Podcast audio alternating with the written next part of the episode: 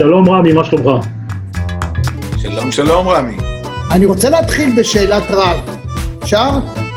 כן. בבקשה. ערב טוב, רמי, פעם ראשונה בחיים שלי בזום. ופתאום אני אדבר איתך, לא חלמתי שאני אדבר איתך. אז אני קודם כל לכבוד, אולי. חוויה לשמוע אותך בכל שידור, כי העברית שלך חג, חגיגה. תודה, חג שמח. היי, שלום, פרופסור גיל סיגל.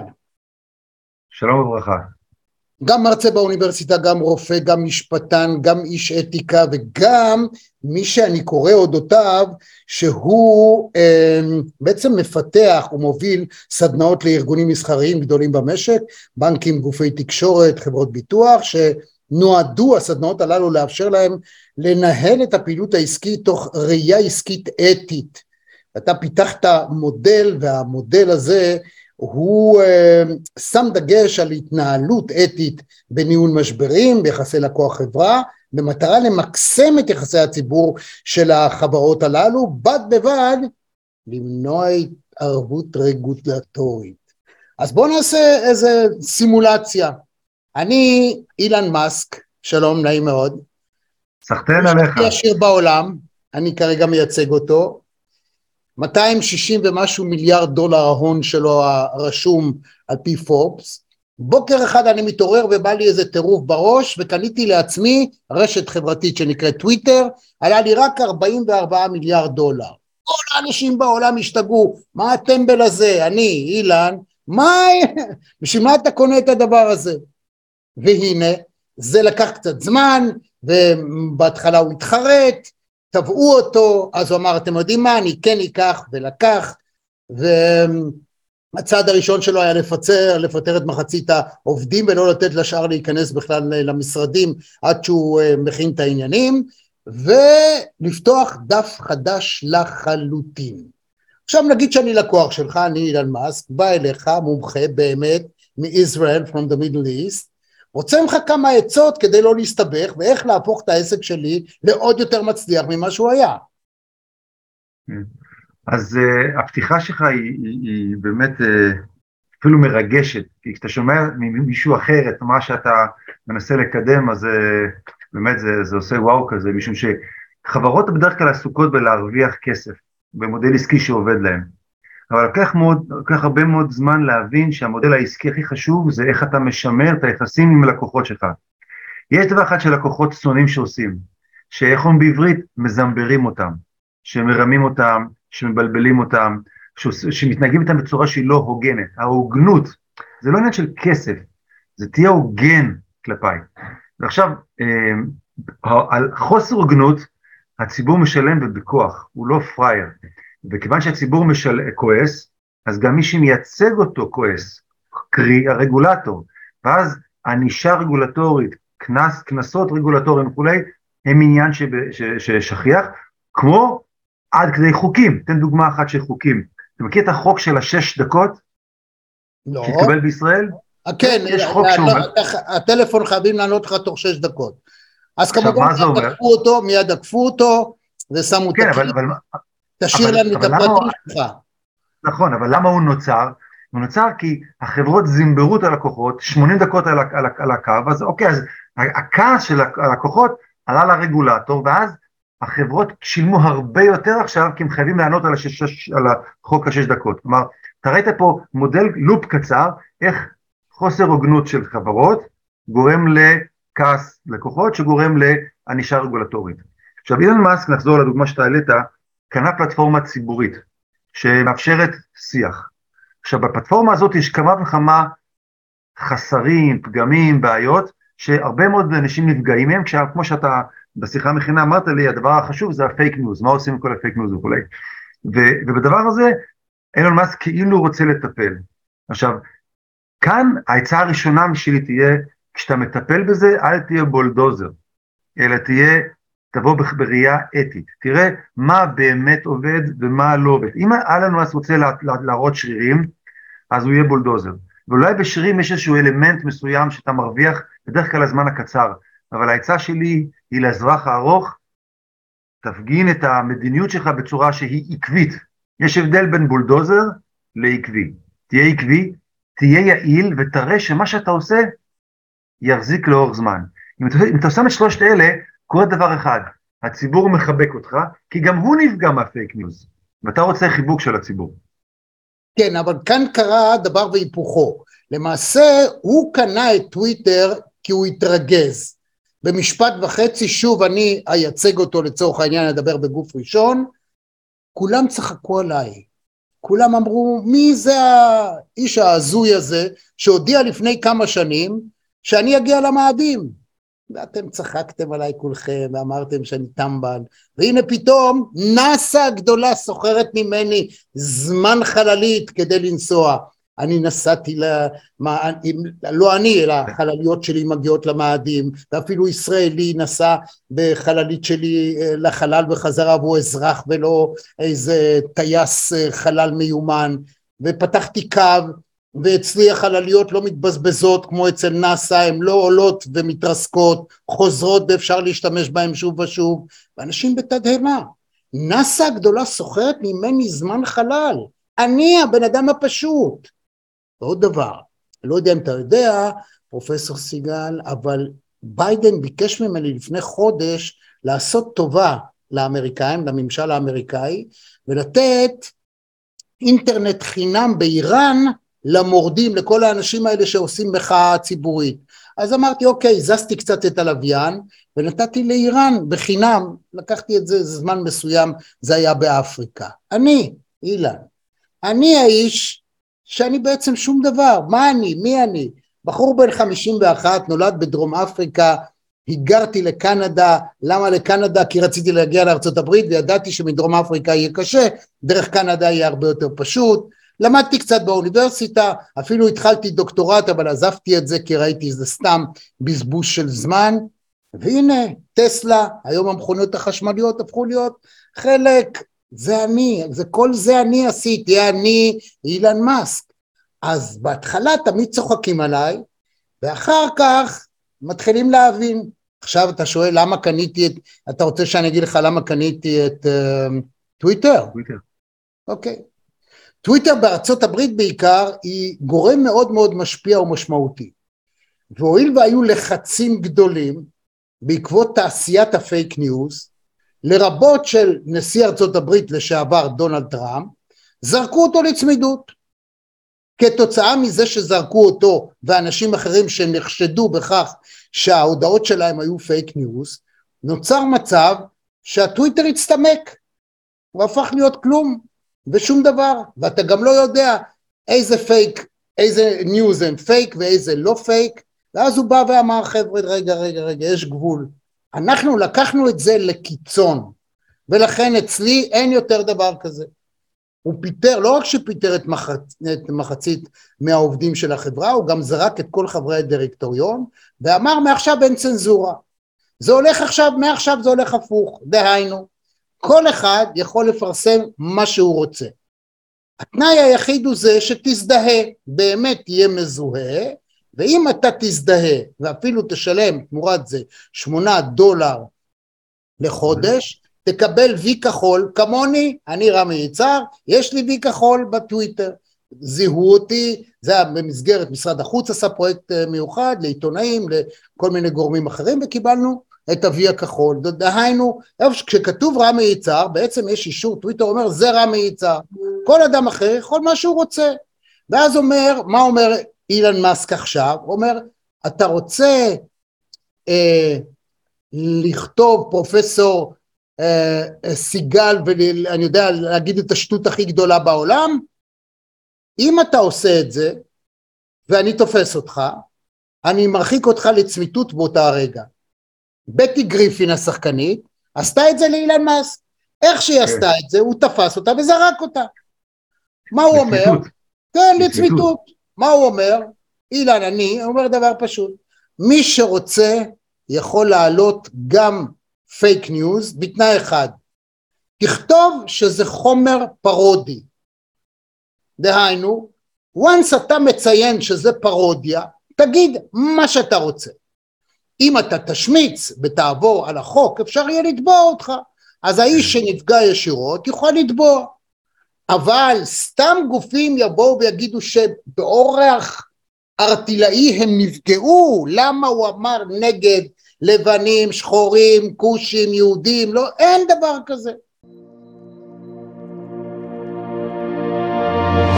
גבירותיי ורבותיי מאזינות ומאזינים, אני רמי יצהר, ואני שמח, גאה ומאושר לארח היום את גדי לבנה, שמעון שווה שלום, ניב גלבוע, דני יתום, שלום. שלום וברכה, זה כאילו שתקעתי גול.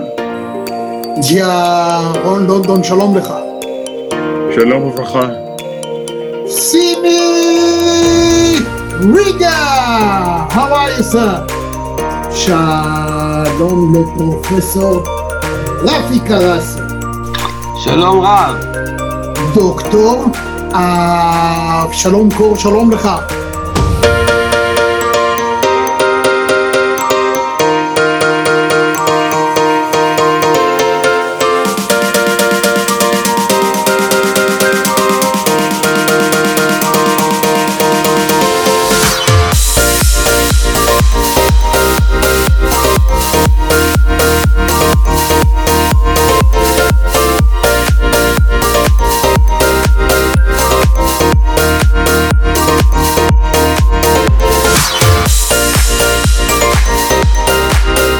אהלן רמי, אהלן רמי, תקשיב, אני אחוז התרגשות, אני שומע אותך שנים רבות וארוכות בפינות הספורט בבוקר, בגלי צה"ל.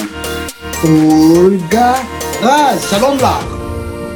שלום לנחמן שי.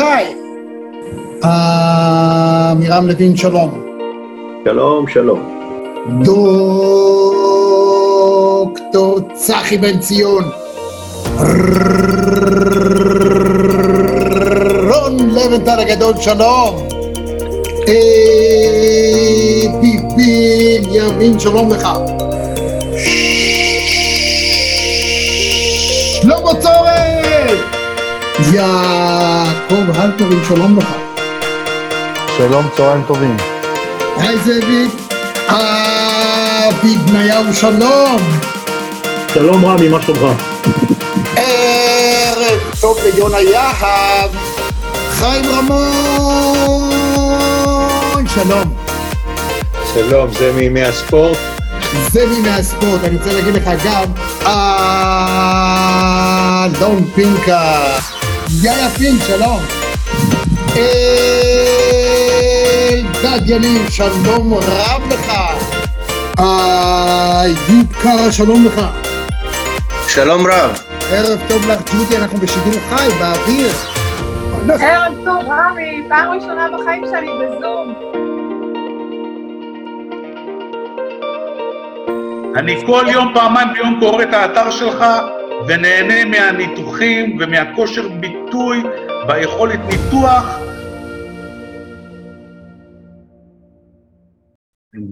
כן. אני, חושב שבדיון משהו אחד, רכיב פה מסוים חסר, והוא ההתייחסות הציבורית. תראה, אמר, אמריקה היא מאוד אה, מבוססת על הקניין של היחיד. אז טוויטר עכשיו זה החברה של אילון מאסק. אבל בישראל הראייה היא טיפ-טיפה שונה, כי אנחנו מבינים שיש גופים שלמרות שהם פרטיים, הם מתפקדים כאורגנים ציבוריים. אז התפיסה המשפטית אתית אומרת, גם אם אתה גוף פרטי, אני אכיל עליך חובות מהדין הציבורי, כי אתה משמש כגוף ציבורי. למה זה חשוב לנו? זה חשוב כי בעצם בשלב הזה, כל המגבלות שאני ארצה להשית על ארגון כזה, כל הדרישות שלי מהם, לא יבואו רק, רגע, מי, זה המסעדה שלי, זה, זה, זה התפריט שלי, אתה לא רוצה, אל תאכל. להבדיל ממזנון, פלטפורמה כמו טוויטר, פלטפורמה כמו פייסבוק, פלטפורמה כמו אה, אה, אה, ערוץ 12 וכולי, כן. בדיוק, הן פלטפורמות ציבוריות. בשלב הזה לא רק מה אתה חושב כאיש, כאיש פרטי לקח בחשבון, אלא גם מה האינטרס הציבורי. ואז נצטרך לשבת ולהציב על שולחן, לומר, אוקיי, איזה אינטרסים ציבוריים של חופש הביטוי, הנגישות, אה, הזכות להתאגד, הזכות להניע, כל הדברים האלה, איך הם באים לידי ביטוי בפ- בפלטפורמה, שמישהו יושב ומהנדס אותה, פותח, סוגר, פותח, סוגר. אילון מאסק אמר בדיוק את ההפך, הוא אומר, סגרו יותר מדי, צמצמו את חופש הביטוי. אבל צריך לראות שלאילון מאסק יש תוכנית סדורה שהיא נשענת על אדנים אתיים שאומרים, אוקיי, אלה המטרות שהוא רוצה לקדם, ולהיות אפפרנט, לא בדיעבד. אני הולך, זה ה... כשאני בא לחברות, אני אומר, תראה לי מה ה-mission statement, תראה לי מה המשימה שלך, ומה הקווים האתיים שאליהם אתה נשען, זה 30 אלף רגל, עכשיו בוא נרד למטה. איך זה משפיע על הטוויטר שכותב רוברט רדפורד, ואיך משפיע על הטוויטר שכותב סתם אה, גיל סיגל וכולי, ואנחנו רואים את הניהול האתי היומיומי של הטוויטר. אז מה שהוא עשה, הוא הודיע במקביל שהוא מקים אה, צוות מומחים שישקף את כל הדעות בארצות הברית, וזה תהיה מין ועדה, מין, אה, הייתי אומר. אתה יכול להגיש תלונה ולהגיד, אני נפגעתי וכדומה, ידונו בעניין ויחליטו האם יש בתלונה הזאת ממש, והאם אותו אדם, לסגור אותו, להזהיר אותו וכדומה.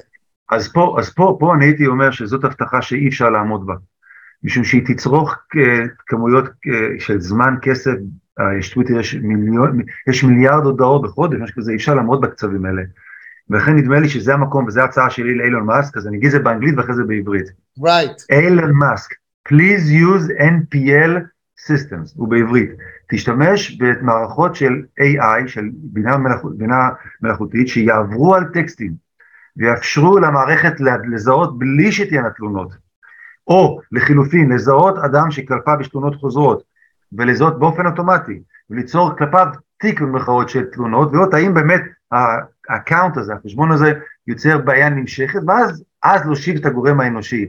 אבל הסקרין הראשון לא יכול להתבסס על, על כמו שאתה אומר, טריבונל של מומחים, אה, זה, זה, מי שיגיד את זה יגיד זה לא ריאלי. Right. חייב להכניס So, מערכות כשאתה תוכנה, מזין, כשאתה מזין ב-AI, בבינה המלאכותית, אתה צריך הרי לאפשר, מישהו צריך לשבת ולכתוב בתוכנה הזאת, את האלגוריתמיקה מה הראשונה, מסננים, נכון. מה האלגוריתם, זאת אומרת, מה אתה מסנן, איזה מילים, אילו משפטים, נכון. איזה צורה, הרי, הרי אין טונאז', דהיינו, לא יודעים אם אני אה, אה, פרודי או לא, לפי החיוך, או לפי אופן ההתבטאות, או לפי רמת... תגיד, תגיד, תגיד, תגיד, קראתי ספר חבל על הזמן. אז חבל על הזמן, לא לקרוא, חבל על הזמן. ראיתי. סרט בן זונה, הפלאפל היה בן זונה, זה ככה אומרים היום. אני בהתחלה לא הבנתי מה, זהו, זה לא תצלנה אוזניי, משנה. תצלנה אוזניי, תצלנה וואו, זה אוזניי. הכי טוב שיש, זה... לא, סוף הדרך. לא, ולכן במ- במקום הדרך. הזה, החבר'ה של ה-NPL, של הניתוח טקסטואלי האוטומטי, אה, יודעים להבין וללמד את האלגוריתם על מה לשים לב, ובדרך כלל התוצאות, שאני רואה את זה בתחום של, אה, שאני יותר קרוב בתחום הרפואי, אנחנו עוברים על תיקים של, של רופאים שמתקתקים במחשב, וגוזרים מתוך התקתוק של הרופאים במחשב, גוזרים תובנות לגבי ניתוח מחלות, ניתוח מגמות של התפשטות מחלות וכדומה. אז גם כאן, ברור לגמרי שאילון מאסק, ה- העצה שלי, לעצור, לקחת את התוכנות שיודעות לעקוב אחרי טרנדים ובמקרו דאטה, וליצור מהם את הכלי ניתוח שיאפשרו אחרי זה אותן ועדות לחסום חשבונות או לפתוח חשבונות וכדומה. אני אחזור להיות לצורך העניין אה, אילן, אגב שמו אילן, למרות שכותבים אילון, אז שמו כן, כן. אילן, אילן מאסק, זה אוקיי. השם שלו, ככה מבטאים את זה. הוא אומר, תראה, מה שאתם מציעים ומה שהיה כאן הוא בדיחה, למה? כי הוא מתנגש עם הטכנולוגיה ועם המציאות. היום יש כמיליארד משתמשים בוואטסאפ, יש מיליוני קבוצות, בקבוצות הללו אין שום בקרה, אף אחד לא עושה שם צנזורה, כל אחד יכול לעשות מה שהוא רוצה. אז מה הרבותא? רגע, לא. בתנאי שאתה יכול לת- לתבוע האם יש פה איזושהי עבירה, אבל בקבוצות וואטסאפ, אפילו בישראל, אתה לא, אתה לא יודע מה, כי אלה קבוצות של 200 איש, של, אז זה ההבדל, תראה, שני דברים קורים. אוקיי, אחד, אה, הדאטה בטוויטר נשאר, ואתה יכול לגשת אליו עוד פעם ועוד פעם ועוד פעם. כלומר, להבדיל מהוואטסאפ שהוא סגור לקבוצה שנמצא, הטוויטר נחשב כפלטפורמה פתוחה, וזה הבדל מהותי. דבר שני, אני רוצה להזכיר לך שבית המשפט בישראל אפשר עשרות תביעות לשון הרע על דיבורים שיצאו בוואטסאפ. להפך, הוואטסאפ נחשב הרבה יותר פוגעני, כי כל מי שקורא אותו מכיר את האדם שנמצא בקבוצה הזאת. ולכן אה, וואטסאפ של ועד הבית שבו אתה מקלל את המש- את הגזבר שאוסף, 50 אלף שקל. אה, ועד של הבית ספר, שוב, אז, אז דווקא בנושא של זה הוואטסאפ יותר קל לתבוע בו ולקבל פיצוי, כי הנזקים הם, מהותיים. טוויטר הוא בעייתי לא בגלל דווקא הקטע האישי, אלא בגלל הקטע הגלובלי שלו.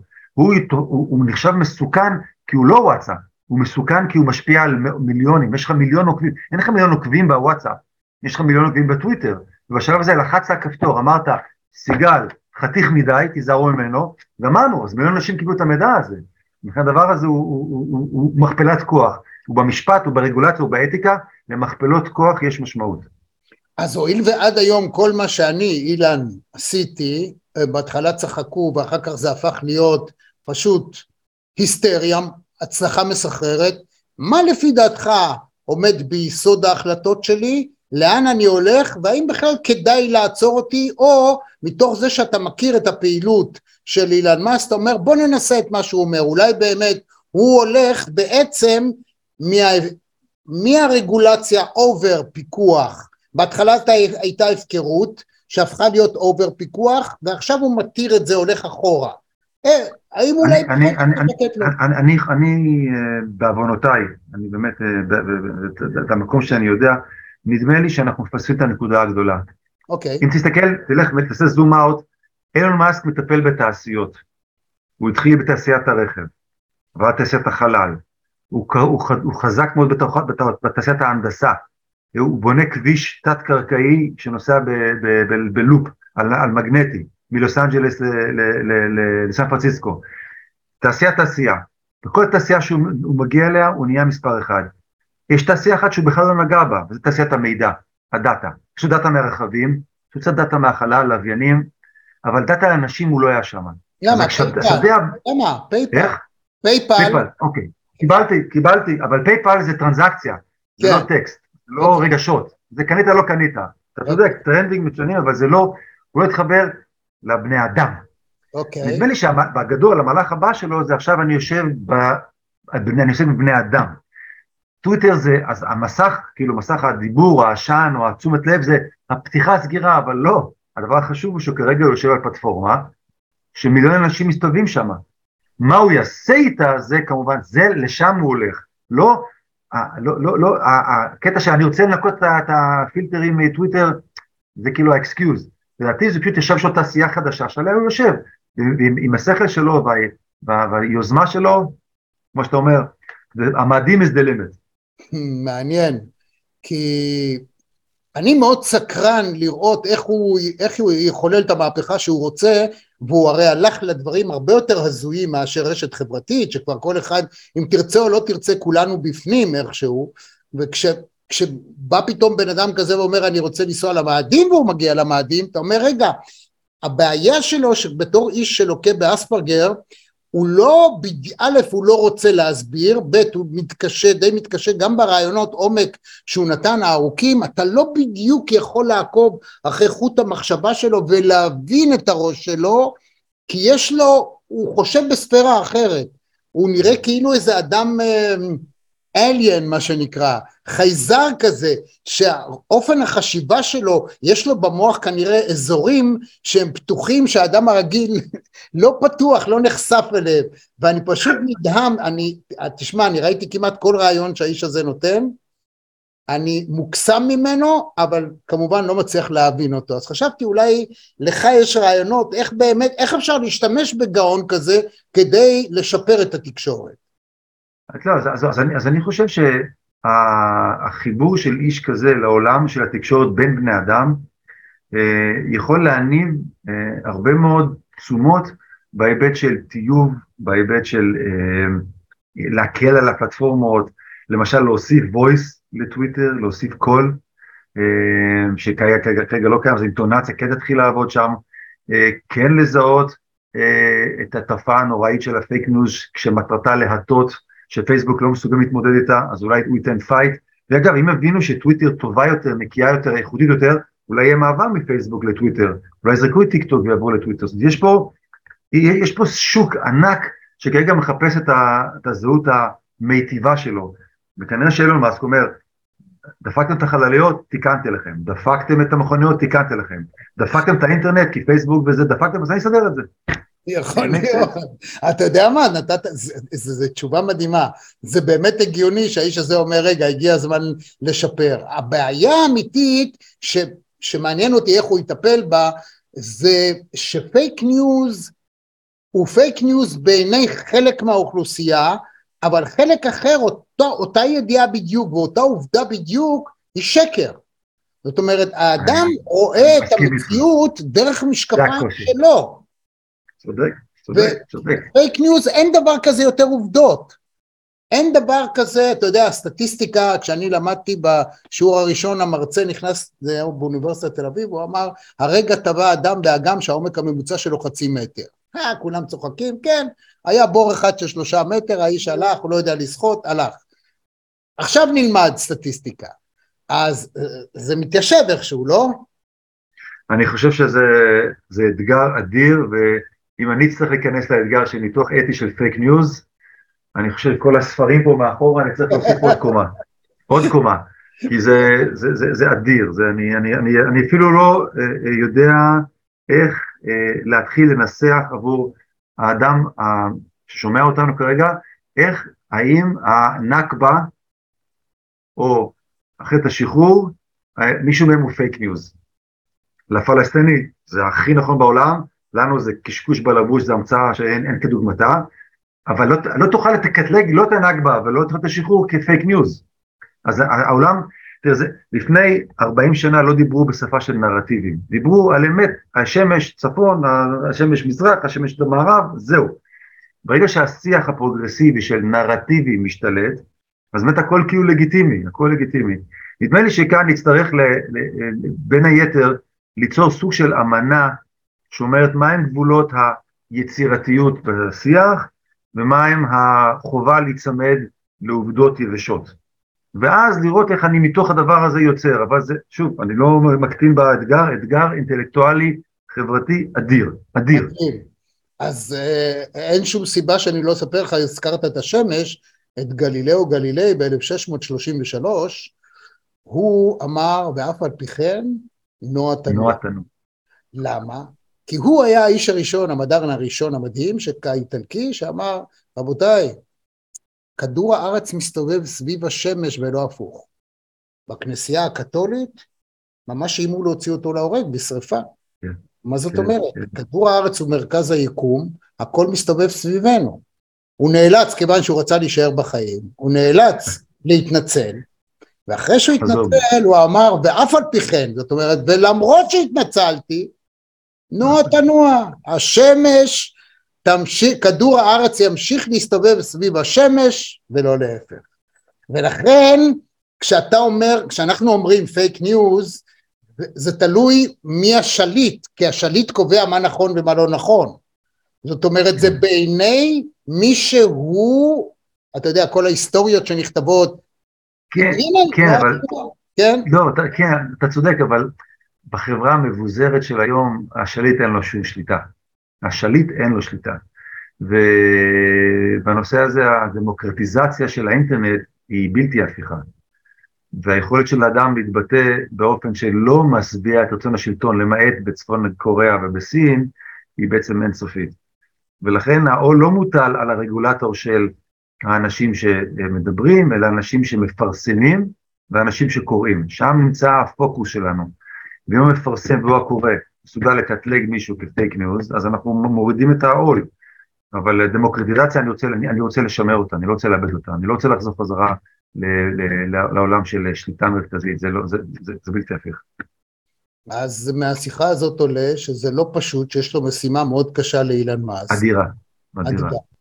וזה מדהים, הואיל והוא פיצח דברים שאיש לא הצליח לפצח לפניו, זה יהיה מדהים לראות איך הוא יעשה את זה בפועל, ואיך הוא יפתור את הבעיה הזאת שנראית על פניה כיום כהתפתחות טכנולוגית שיוצרת אנדרלמוסיה מוחלטת, ואדם כבר לא יודע מה נכון ומה לא נכון, למה להאמין ולמה לא להאמין, והחשדנות הפכה להיות נחלת הכל, ומצד שני משתיקים אנשים שאולי יש מקום לא להשתיק אותם, אתה יודע, אתה גם רופא, אז קח לדוגמה את הקורונה, הרי טוויטר העיף ים. של אנשים שכתבו בגנות אה, החיסונים כן. ובגנות העובדה שסגרו אנשים בבתים וכדומה. כן, חלפו רק כן. שנה והתברר שבעצם הטענות הללו היה להם על מה להסתמך. וכשמסתכלים ברבות הימים אנחנו רואים היום הרבה פרסומים מדעיים על כך שתופעות לוואי של החיסונים השונים די לא פשוטים לגבי אוכלוסייה מסוימת. ויכול להיות שדחפו יותר מדי אה, חיסונים לאנשים מסוימים. זה רם, זה, זה, לשם לא הייתי הולך עכשיו, כי אנחנו ניכנס למחלוקת, אבל. תראה, אני שומע מה שאתה אומר, אני שומע, בהחלט, לכן לא, לכן גם אמרתי, הדמוקרטיזציה היא קריטית, בלי כל מבקר, בלי כל שואל, בלי איפכא מסתברא, אי אפשר לקיים חברות בריאות, זה ברור לגמרי ואני לגמרי, ולכן אתה איש, אתה איש תקשורת, זה נשמתה של התקשורת, נשמתה של השיח הפתוח. אם, אם אני אוכל לבקש משהו, תנסה להשיג אצל אילון מאסק, כרטיס כן. כניסה למרכז המבצעים, ושישים שני כיסאות לישראלים, אחד עם כובע ואחד בלי כובע. קודם כל אתה יודע שאילן מאסק היה בגן יהודי בדרום אפריקה בפרטוריה. אומרת הוא אוקיי. גדל בגן יהודי בסביבה יהודית, אה, הוא די הרבה מסתובב בסביבתם של אה, יהודים אבל הוא אה, עצמו לא יהודי, אני, אני חושב שהוא אגנוקיסטן, זאת אומרת הוא, תשלח לו, אנחנו רוצים להצטרף לכוח המשימה שלו. כן, כן, זה משהו מעניין.